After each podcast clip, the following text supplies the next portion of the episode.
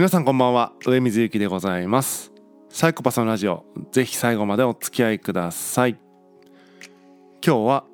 システムが見えない大人たちというお話をしたいと思っています。えーまあ、僕はですねちょっとまあ日本人で日本のことしかわからないので、まあ、日本はみたいな言い方をしますけども、えー、多くのですね日本人がそのシステムが、えー、見えないシステムについて語れないっていうことが多いなと思ってるんですよ、えー、雰囲気には敏感であると。うんそれはミクロからマクロまでそうだ。自分自身の、まあ、自分自身はちょっとわかんない、えー、身近な人たちの雰囲気とか、え、所属するコミュニティ組織の雰囲気、まあ、いわゆる職場の雰囲気とかね。あとは自分がなんかわかんない、え、サークルに所属しててとかそのサークルの雰囲気とか。あとはなんだろう、え、自分が住んでるその市町村の、えー、雰囲気とか人柄とか、うん、あとは日本という、えー、国のねそういったところのあの雰囲気日本人っぽいみたいな雰囲気とかね。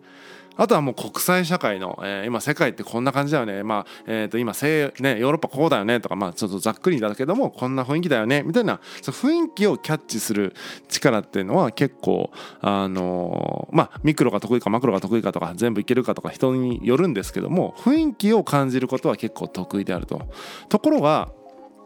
そのシステム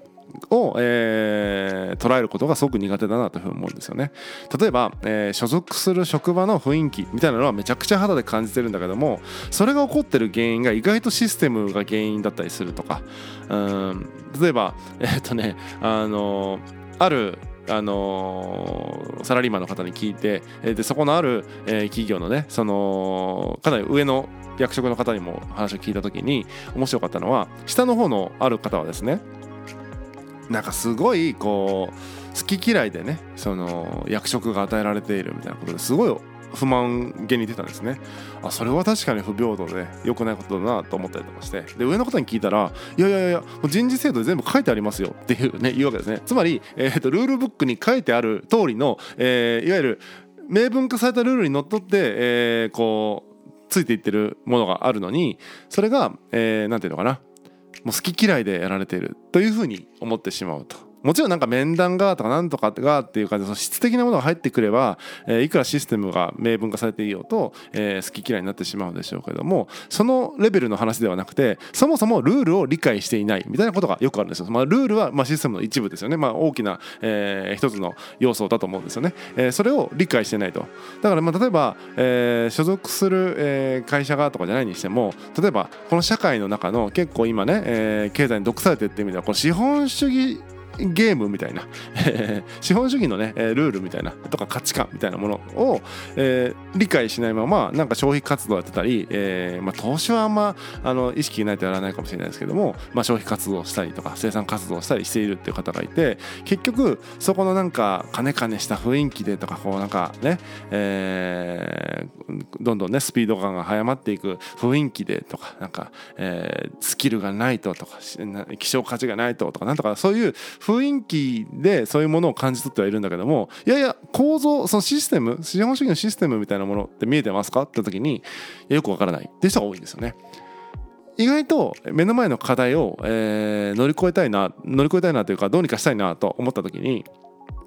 その雰囲気ももちろん大事なんだけどもちゃんとシステムからね、えー、理解しないといけないんじゃないかなというふうに思うんですね。えー、まあ本当か嘘か、えー、どうかは知りませんけれどもなんか古典ラジオというね、えー、他のポッドキャストがあって僕は好き大好きなポッドキャストがあるんですけどもその中のね何の回だったかな？何かの回で言ってたんですが、えーと、人々のその価値観とかその雰囲気みたいなものっていうのは、まあ、制度が先にできてその制度に紐づいて、まあ、その倫理観とか雰囲気とか価値観ができてくるよみたいなだからそういうお話話があったんですけどもそれ本当そうだなと思って今言ったのはまさに先にシステムがあって、えー、そのシステムに紐づく形でだからこれやっちゃいけないよね。例えばなんだろうな。うんと人を殺しちゃいけないよねとかって日本人だと当たり前に思いますよね、えー、けどそれは人を殺していい時代があったというわけであってそれはシステムが変わってるわけなんですよ。今は今のシステムは一人一人の、えー、人権を大事にするとかっていうね、えー、一人一人に人権ありますよねみたいな感じでその民主主義がなんとどうたらこうたらとか言ってですね、えー、一人一人が尊重されるべきだと言った時にそんなね人が殺されたりとかしたらよくないわけじゃないですか。ね、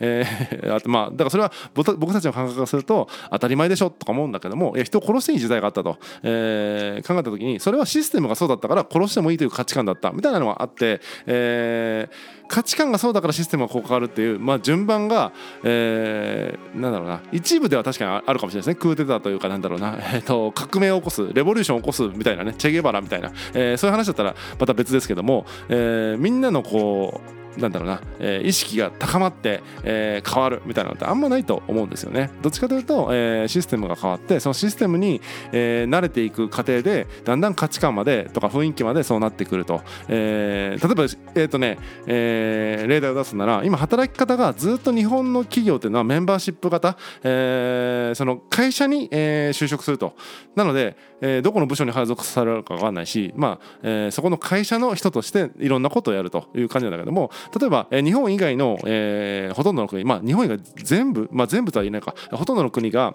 えー、ジョブ型なんですよね。例えば自分はマーケティングが得意だからマーケティングの職でここに話してくれってこと感じで自分ができる、えー、こと。で働くっていうのがもう当然のことのようになってるわけですよ。えー、なのでそれがだんだん、えーまあ、日本もねやらないといけないよねとかコロナの中で。例えばメンバーシップ型だったら、えー、在宅にいた、ね、在宅勤務とかしても何が成果なのかわからないみたいになっちゃうので成果をちゃんと定義して、えー、成果型にしてしまおうと。するとやっぱりジョブ型におのずと変わっていかないとあなたの仕事はこれで、えー、これこここういう成果を出せば評価されるし、えー、こういう成果を出さないと評価されないよみたいな感じでジョブ型に切り替わりつつあるって言われてるんですですよね。で今過渡期だから、えー、ちょっとなんていうのかな